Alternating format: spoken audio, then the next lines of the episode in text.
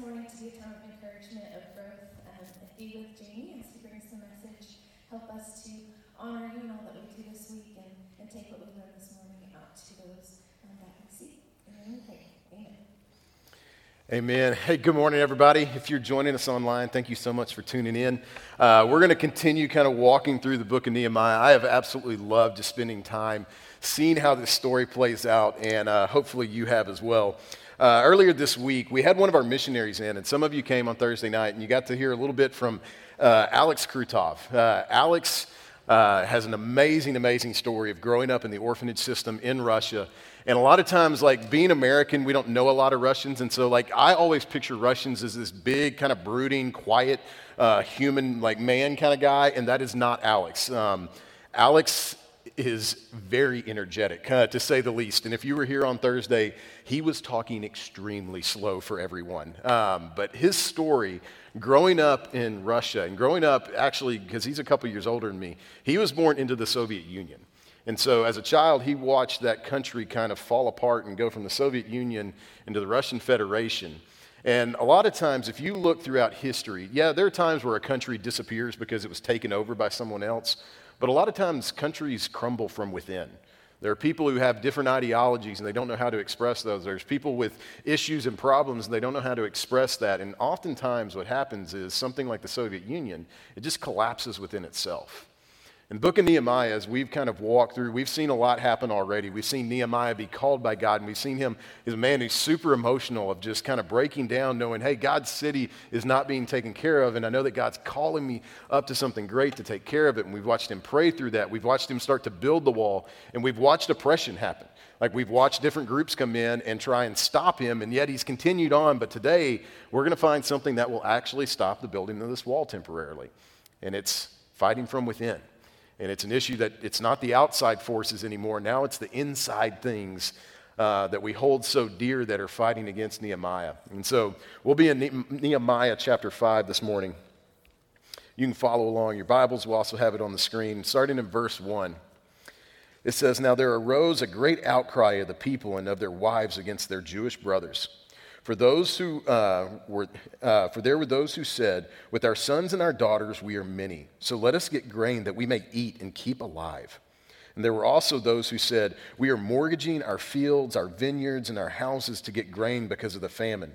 And there were those who said, We have borrowed money for the king's tax on our fields and our vineyards. Now our flesh is as the flesh of our brothers, our children are as their children. Yet we are forcing our sons and our daughters to be slaves and some of our daughters have already been enslaved, but it is not in our power to help it, for other men have come to our fields and our vineyards. So, as this story has kind of gone along, we've seen a couple of different times where there's been some oppression against Nehemiah, there's been some opposition. The first way that it happened, it was just simply ridicule. You had some of the outside people who weren't Jewish that came in just with those nagging voices, those nagging comments that we all get in our life, and they ridiculed Nehemiah and they ridiculed the people of God. And then it kind of escalated from there, and it actually became threats of physical violence, where they said, Hey, we're going we're gonna sneak in at night, we're going to attack your city, we're going to tear down your wall. And Nehemiah said, Okay, I can deal with that too. And so he armed the people, and he put some to be builders, and he put some to be guards, and the wall continues on. But what you're going to find in this is infighting is one of the greatest dangers to kingdom advancement. Those outside forces, you know what? Ridicule, everybody's dealt with ridicule at some point, right? Like I've had, uh, growing up, I've had people tell me, oh, you're short, oh, you're bald, like all those things. I don't really care. Sticks and stones, words don't hurt me, not worried about that. Every now and then, it's not very often, but I've had threats of physical violence. But man, infighting, especially within the body, within believers, this is one of the biggest dangers to kingdom advancement. And this new danger is pretty big. And it's not against Nehemiah so much. Like they didn't come to Nehemiah and say, it's your fault that this is happening, but they brought a problem to him. And they came and they said, Hey, we're being oppressed. We're being taken advantage of. And it's by these nobles and officials that you've got working all over. So we're bringing the problem to you because you're going to be the one who has to do something with it. And so when God's people start fighting each other, a couple things happen. One, if we're fighting with each other, we're not fighting against darkness. And there's a lot of darkness in the world. This week, as I was studying, just read some different articles, and man was reminded there is an unbelievably dark sense in our world. It happens here in our own community, it happens abroad. And we're called to push back against that darkness. The gospel calls on believers to push back into dark places, to shine light into darkness. And when we're fighting with each other, we're not fighting the real enemy. And the other thing that happens is we're not getting God's work done. Man, all these different things should have stopped the building of this wall. I mean, think about just the manual labor aspect of it. How to get people motivated to go and dig up these bricks and these massive stones and put them back. And then you had outside forces making threats, all these different things that Nehemiah was able to lead people through, and they were able to continue building this wall. But suddenly, this is something he goes, This is important enough that we're going to stop building the wall and take care of it. So if God's people are fighting with each other, we're not doing the work that God has called us to do. And this is how this plays out most of the time, right? Like within the church abroad, there are times where there are some outside forces that, that tear a body apart. Um, we as Americans don't experience that very often. But every year, 100,000 Christians die for their faith. This isn't a thousand years ago, this is modern times. 100,000. That would fill just about any major sporting stadium. And so when we could meet in person, you would watch all of those fans screaming and yelling. That's the number of people who face outside forces and are martyred for it. And so that is a reality, but for us, most of the time, we don't really experience that. Uh, we face opposition, but we face it from within. Now, there are groups within you know, America that say, hey, churches shouldn't be able to do this, churches shouldn't be able to do that. And that's there, but the biggest source of infighting comes from believers. This is a sad part because this isn't just something that's unique to the States. We look all through Christian history, and what has torn the church apart for the most part is itself because we fight over really dumb, trivial things. We just got done singing. Music over the last couple decades has been one of the most dividing things within the body of Christ. Because some of us grew up where the organ was over there, the piano was over there, and that's the way God wanted it, right?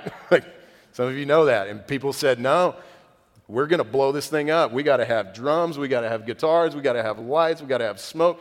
The music war has divided churches over and over and over again, and it's silly.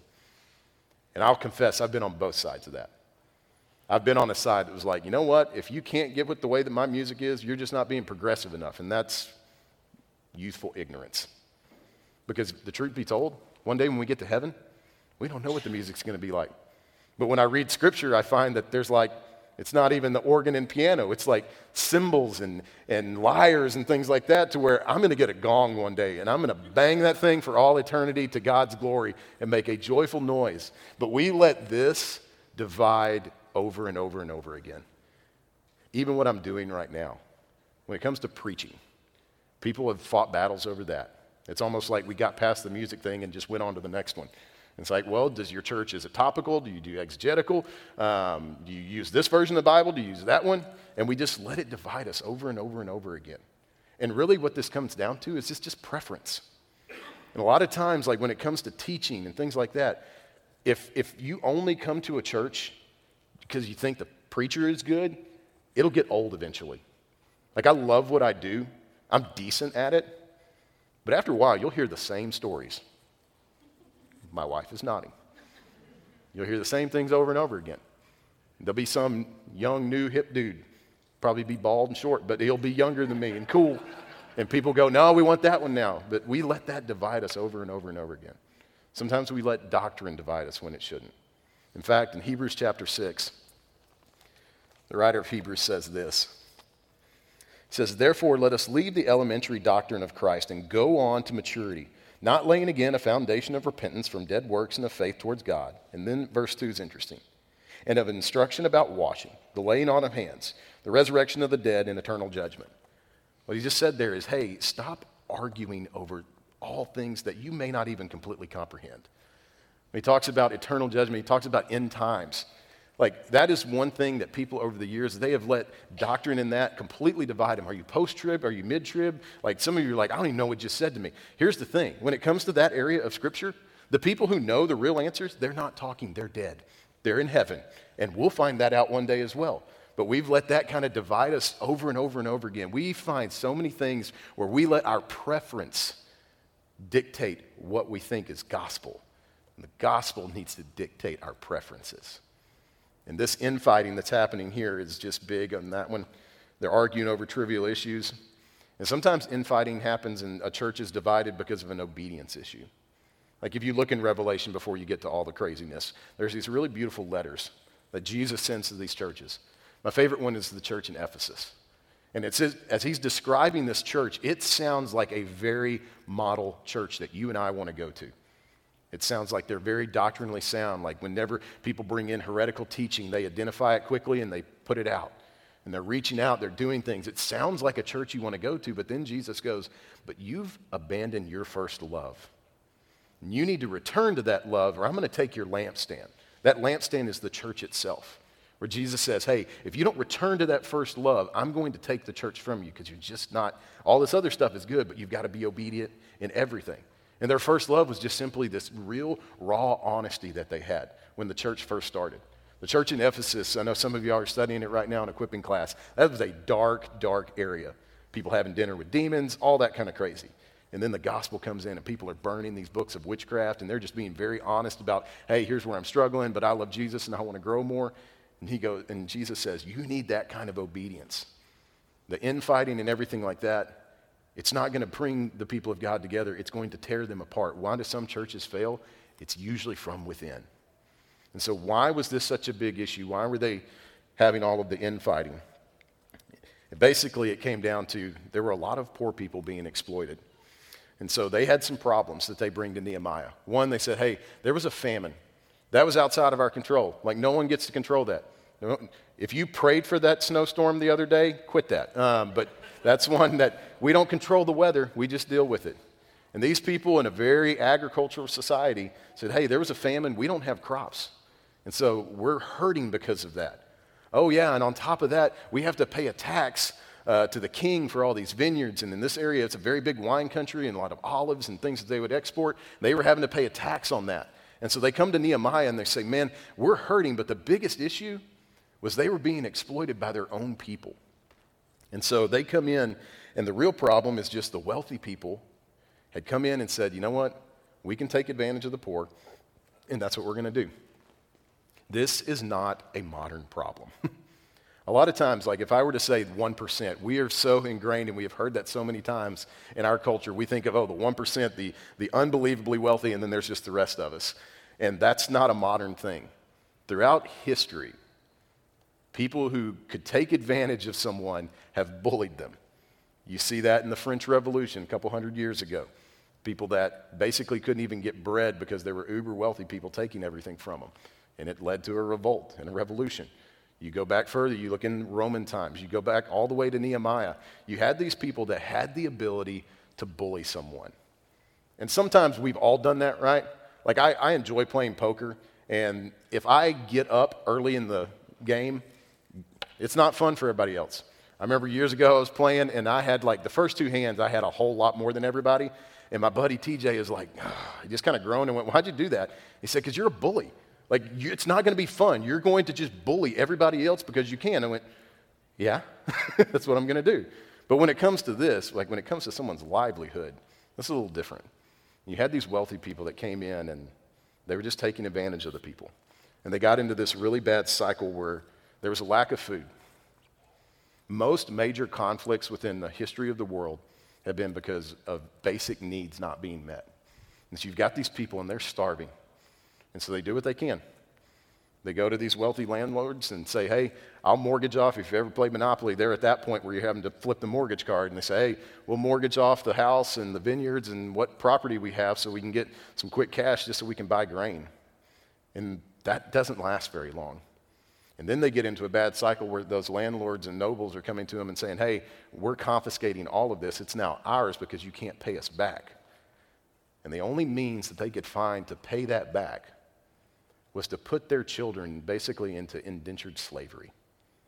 And so you've got fathers and you've got mothers that are having to look at their child, like if you've got a kid, and I'm sure they say, I, I love you.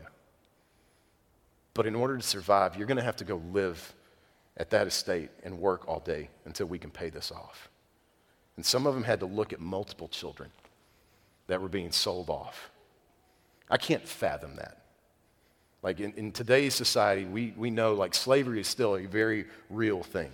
It's very much a, a, a plight on humanity. But I can't fathom looking at one of my boys and saying that to them. And yet, this is what these people are doing. So, do they have a reason for an outcry? I would say yes. And so they bring this to Nehemiah and they tell him the problem, they tell him the issues, and then we get to see how Nehemiah responds. In verse 6,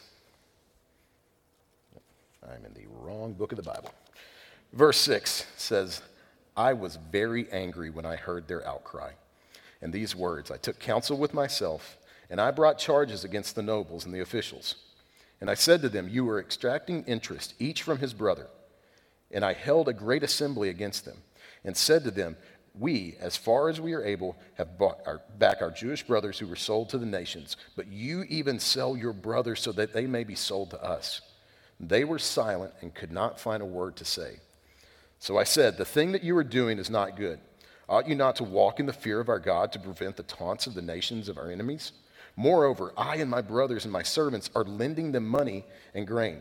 Let us abandon this exacting of interest. Return to them this very day their fields, their vineyards, their olive orchards, and their houses, and the percentage of money, grain, wine, and oil that you have exacted from them. And they said, the, uh, Then they said, We will restore these and require nothing from them. We will do as you say. And I called the priests, and I made them swear to do as they had promised. I also shook out the fold of my garment and said, So may God shake out every man from his house and from his labor who does not keep this promise. So may he be shaken out and emptied. And all the assembly said, Amen. And they praised the Lord, and the people did as they had promised. I like Nehemiah's response. If, like, if someone came to me with a problem of that magnitude involving human souls that are being sold into slavery, I think I would have a response like Nehemiah when it just says, I was very angry. And I heard their outcry in these words, and I took counsel with myself. Nehemiah is a pretty emotional guy. Like when he first hears about Jerusalem being in ruins and the walls knocked down, what does he do? Like he just mourns and he cries out to God. And when he hears this, he gets angry. He says, I took counsel with myself. Here's where, again, Nehemiah is a great leader. Like in my life, I have what I call the 24 hour rule. If something happens that's like work related or involving family where I'm really, really mad, I take 24 hours before I send like an email or message. Every now and then I don't, but most of the time I really try and stick to that. and one of the reasons is good things come from that. I remember years ago, I was a student pastor at a pretty big church, and we had multiple campuses, and I went to visit one of them one night, and I had a guy there. He's a great, great student pastor, and I had told him, hey, this is what everything kind of needs to look like, and this is how it's going to flow. And he said he was doing that. And I got there, and it was horrible. like, there was nothing happening like I thought it was. Um, there were some elements where I'm like, one, this is probably kind of dangerous. Two, this is unbelievably cheesy. And I just remember sitting in the back, like, I'm gonna fire you. like, I was so frustrated. I went home, I wrote like seven emails, and I deleted all of them and I went to bed. And I got up the next day and started thinking, I was like, I thought I had communicated what it's supposed to look like. Maybe I hadn't done that good of a job. Maybe this is on me. And so I sat down and I made what I called a blueprint. It was, hey, this is what a Wednesday night looks like at our church. And it was pretty detailed. Gave a copy to my wife. She read over it and I said, hey, could you do that? She's like, yeah. I sent a copy to a friend of mine that was in ministry and said, hey, if, I had, if you had like an hour, could you do this? Yeah. And then I gave it to all the staff. And everything got a lot better after that because no one needed to be fired. I just needed to take counsel within myself and calm down. And Nehemiah takes counsel within himself, and Nehemiah gets a little angry. What's interesting here is Nehemiah had already faced a lot of opposition. He had literally had people mocking him and making death threats. The guy Sanballat, Tobiah, those people were mocking him, making death threats, but it never says he was angry with them. Nehemiah knows hey, people outside of the church, they don't know. Dead people don't make good decisions, they certainly don't make the right ones. So many times we put our anger and frustration towards people that have no understanding of what the gospel is. But here, Nehemiah looks at these own people, these people that he had motivated, these people that were his, his family, his kin, his, his, his nation, and that's when he gets angry because he knows you should know better. You should know better than this. And so he gets frustrated. Now, anger's one, when we first read that, a lot of times we go, well, he shouldn't get angry, like we read in the New Testament, like, don't be angry. Well, there's two types of anger. One is sinful, one is the one that we most often do. It's the time where you're driving and somebody cuts you off and you yell or wave or something like that, and that's a moment of anger. That one would be sin. There's times, even from a parenting standpoint, you overreact, something like that happens, it's a sin. Just general frustration. That's the sinful side of anger. I got to watch that last week. Anybody go to Market Street when there was like nothing else to go to? Oh, my soul. They didn't have milk, they didn't have bread, they had just got a pallet of water. You would have thought that was gold, the way that people were going after it. And there were tons of people there, and we were trying to just get in and get out really quickly. People are bumping shopping carts, and I'm watching people. I'm like, sin's about to happen. like, there's some people like, we were included, like just bumping into stuff where I was like, those two guys are about to fight. Like, I'm watching a pay per view and I don't have to pay for it. It's just, you know, on Buffalo Gap Road. That level of anger where it boils over, that's the sinful side of anger. But there is a righteous anger. And we don't practice righteous anger often enough. Righteous anger is when we look at something that we know is wrong, and we know it's sinful, and actually we, we put our anger towards that. That's why you see Jesus have a moment of righteous anger. He shows up to the temple, you know, the temple that Nehemiah is currently building a wall around. He gets to the temple, and the same thing that's happening to Nehemiah hundreds and hundreds of years later is still happening. People are being exploited. You've got these people that came in, and all these poor people are coming in, needing to make sacrifices, and they're exchanging money at these super, super high rates, just making money off the poor. And Jesus has a moment of righteous anger. He goes through, he's flipping tables, there's coins and money going everywhere. He makes a whip to drive the moneylenders out of the temple. And guess what? When Jesus throws a whip, he doesn't miss. He created the thing in the first place. So try and hide behind something. Jesus can just make the whip, you know, looks like the Matrix, and he's still driving these people out. Like there was a moment where he had this righteous anger going, This is my father's house, and this is not how it operates. And he directed that anger towards that sin. And Nehemiah has a moment where, is he angry? Yeah. Does he have a right to be? Yes. Because he looks at one of the darkest things that humanity's ever dealt with, and enslavement of human beings, and goes, This is not okay. And so he does what Jesus would later teach. You read in Matthew 18, if you need to confront somebody, if there's a sin in someone's life and you need to confront them, there's a way to do that. And Jesus says, hey, first you go to them on an individual basis, in love, and you talk to them. And so that's where Nehemiah, once he kind of has that moment, he says, he says, and I, or, uh, he said, I took counsel with myself, and I brought charges against the nobles and the officials. And I said to them, You are exacting interest, each from his brother. Now, at that moment, he's gone to these nobles, and these are people, he has to walk around this a little carefully, because these are the people that are really driving a lot of the wall being built. He could have driven them off. He could have had a really tough time doing the wall after that, but he does it the right way. First, he goes to them and says, What you're doing is not right. You are taking from your own family. You are enslaving people that we're trying to save here. And so he does it on that basis, and apparently it doesn't work. and so when that doesn't work, Matthew would tell us the next step is hey, get a couple people and go with you. Confront them again in love with other voices. And if that doesn't work, call the whole church. And so Nehemiah does that. It says, I called a great assembly.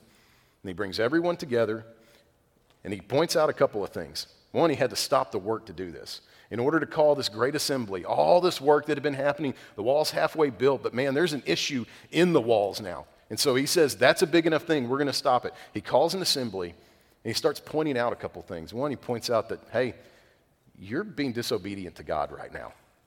Like the way that you're acting is just going to allow our enemies to taunt us of, hey, one more time, look at God's people not being God's people.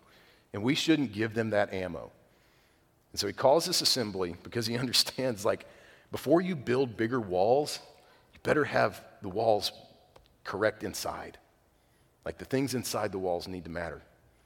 And so he stops everything and he calls this council and he points out some things, and an amazing thing happens. Conviction sets in.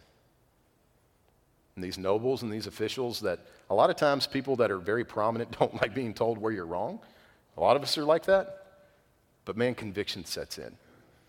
And now they're surrounded by everybody and they're looking at these faces of, oh, that's, that's this person. And yeah, I know that their kid is a slave in my house.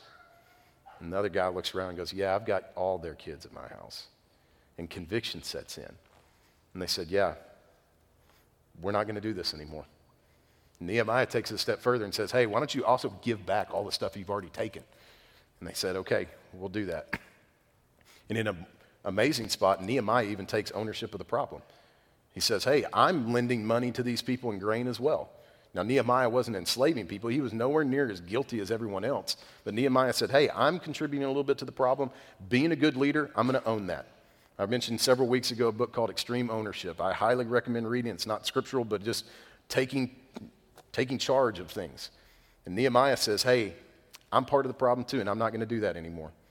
And these nobles and the officials, they said, Yes, we're going to return everything to the people. And so Nehemiah even takes it a step further in very Old Testament fashion. It says he shook out his garment. He would have been wearing this tunic over himself and had pockets and you know, inside those pockets, whatever Nehemiah had for the day, maybe it was some tools, maybe it was some money, cell phone, that sort of thing. And literally, in a show of this is what's going to happen to you if you break this promise, because he'd also called priests in and made them swear an oath to it. Literally, is this man just shaking this thing. Things are flying out of his tunic until it's completely emptied. And he would have shown it is now empty. And he was saying, You are going to follow this because what you have done is a big deal. The nobles and officials do things that, if we're not caref- careful, we can be guilty of as well. It was a big deal because the officials were being disobedient to the revealed word of God. These nobles and officials, they knew the Old Testament. They'd read Genesis, Exodus, Leviticus, Numbers, Deuteronomy, the Torah. They knew what it said about charging interest to people in your own country. They knew what it talked about when it came to slavery. They knew what it said, and they blatantly disobeyed it. And there's so many times we know so much scripture and we read things, and if we're not careful, we get very disobedient as well. And that's not what we're called to do. God's people are called to obedience. And so before we get mad at people that don't know the word, we've got to look at ourselves and go, okay, I'm, I know what this says. Am I following it? Am I loving the way that I know God has called me to love? Love your neighbor as yourself. But what if my neighbor, did he stutter? No. It's one of those, like he said, love them like yourself. And we've been called, and we know what God's word says when it comes to that. And we've been called to live out that love. We know the way that we've been forgiven. We have been forgiven of much. Our sin is in direct contrast to a perfect and holy God, the God who created everything that we see. And our sin rails against him. And yet he loved us enough to send his son, Jesus Christ, who laid down his life so that you and I could experience forgiveness. We have been forgiven of much. And we're called to forgive others in that same way. Are we being obedient when it comes to serving? Are we being obedient when it comes to go and make disciples? Are we being obedient when it comes to giving? Are we being, being obedient when it comes to showing grace to others? Like we read a lot in the Word of God, just like those nobles and officials, and I don't want us to be them. I want us to be a people who are obedient. Another reason it was a big deal is they were putting their own personal prosperity above others. And if we're not careful, we will always look out for ourselves. And sometimes, yeah, maybe we'll throw a couple bucks this way, but it's more than that. See, Nehemiah looked and said, These are human beings. These are people that are starving. These are people that are in need. These are people that are being taken advantage of. I'm going to do something about that. We'll see next week his generosity. Like he puts others' prosperity above his own. And the gospel calls for a sacrificial living, not just giving. The gospel calls us to more. The gospel calls us to reach out, to try and make a difference, to push back darkness. Because we've got these very people among us. Like one of the things is, that I read this week is like, are you among the poor? Like when you look around at your circle of friends and you look around at the things that you do, are you involved with anyone who is really poor because we have really poor people in our community. I was talking with someone this week and they were trying to, they work in the school system. They were trying to locate a kid. They got the address and they go to this house and they said, Hey, does so and so live here? And they went, No. I said, Well, this is the address that we have. And they said, That's my address. They live out back in a shipping crate. And they just had to put that address so the kid could go to school. That's poor. And that's right here in our own community. And that's who we have been called to love on, to be gracious towards, to reach out to. I love the way that we do this at our church, and I want us to continue that. Things like the pantry, things like outreaches that we do. Like, we have been called to put others above our own prosperity. Is there anything wrong with being wealthy like one of these guys? No. I'm not one of those that, you know, people are like, it shouldn't be billionaires. Well, I've got some friends that say that, and if they were put in charge of a, you know, multinational company, they would drive it into the ground in about six minutes. So I'm glad that we have some of those people. But are we called to exploit? No. Our own prosperity, I want us to prosper. God's called us to that. You know, the plans that I have for you. but at the same time, we have been called to reach out, and we've been given the opportunity, and we've been given the means. And the gospel looks at us and says, hey, what are you doing to reach out? What are you doing to protect? What are you doing to raise someone up from oppression? And I know that that's what God has called his church to do. When we look at it today, it doesn't take long to open our eyes and look around and see that, yes, there's a big task in front of us. Can we reach out to people? Most certainly. If we're infighting and we're arguing over trivial things, will it happen? Not quickly. I love the unity at our church. We talk about it a lot. We pray about it a lot. We talk about fighting for it a lot. Because if you've ever been at a place that's not unified, you know it really quickly. And that's one, my prayer this week as we talk about this is that we stay unified. I know things can come up that would, you start talking about unity and things come up that pull people apart. And I want to fight against that. I want to be a people that reach out. I want to be a people like Nehemiah that have a righteous anger and look and go, that's not okay. And I know that God's called us to do something about it. And so let's be that people. Let's pray. God, we love you. God, thank you for all that you're doing in the life of our church. And God, thank you for the calling that you've placed in our lives.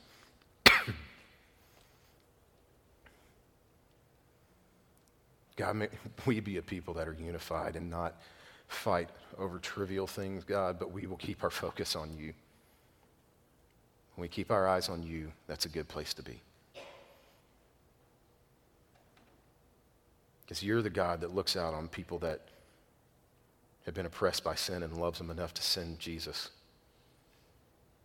And if there's anyone that's here today or watching online that doesn't know what it looks like to have a personal relationship with Him, it's not about just going to church, it's not about being a good person. Sin is our oppressor. Every one of us are sinful. We've all sinned. It separates us from God. But in His grace and love and mercy, He sent His only Son, who lived a sinless life, to lay His life down as a sacrifice for our sin. And it's only through Him do we come to you.